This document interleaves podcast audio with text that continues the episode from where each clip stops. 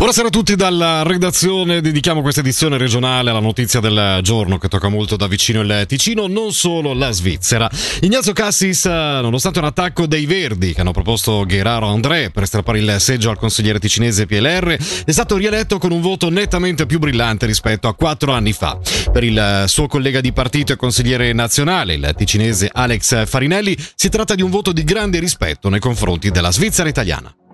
Non è mancata un po' di pepe, ma la rielezione di Ignazio Cassis è stata un'ottima rielezione, viste le condizioni. Sapevamo che era un seggio attaccato e lui ha ottenuto con 167 voti un risultato comunque molto buono perché se sommiamo i voti dei Verdi, di una parte dei socialisti e una parte dei Verdi liberali, beh, diciamo, ha fatto il massimo possibile. È stato soprattutto anche un voto che ha mostrato grande rispetto dell'Assemblea federale verso la Svizzera italiana, perché attaccare il seggio di Cassis voleva dire anche attaccare l'unico seggio della della Svizzera italiana in questo momento in governo. E I partiti di governo quindi hanno blindato il seggio del consigliere federale ticinese rendendo vano l'attacco dei Verdi. A rispettare il patto alla base della cosiddetta formula magica anche l'Udici. Sentiamo il presidente nazionale consigliere agli stati Marco Chiesa. Beh, abbiamo assistito a un attacco da parte dei uh, Verdi che volevano cambiamento della formula magica, cosa che non siamo disposti a fare in questo momento. Evidentemente noi vogliamo mantenere quella formula appunto che ha portato stabilità e concordanza nel nostro paese. Io ricordo che l'80%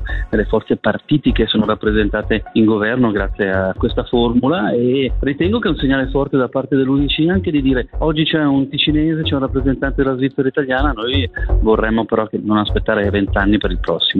you Cure di qualità, l'iniziativa è ricevibile, lo stabilito oggi il Gran Consiglio ticinese. La raccolta firme, oltre 7.700 quelle consegnate a gennaio alla Cancelleria dello Stato, chiede per esempio di migliorare la condizione lavorativa con più personale nella copertura dei turni e con tempi di recupero o congedo adeguati. A lanciare l'iniziativa era stato il VPOD, sentiamo il segretario cantonale del sindacato, Raul Ghisletta, sui tagli previsti dal governo che potrebbero stridere con le richieste dell'iniziativa chiaro che da parte del personale sociosanitario e socioeducativo ci sono delle attese di eh, affrontare questi temi anche in modo coraggioso, quindi noi pensiamo che sia un'iniziativa che abbia una certa importanza per eh, garantire anche un futuro a tutto il settore.